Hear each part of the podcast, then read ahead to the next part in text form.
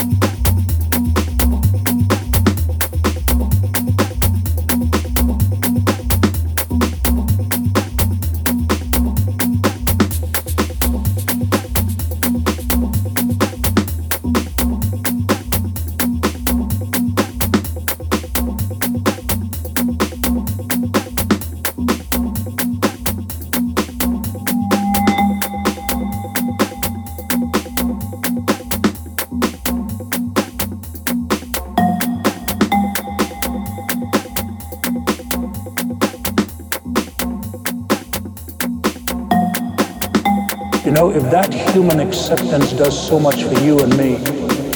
What love is this? It is God's love. And no other love can be defined until that love has properly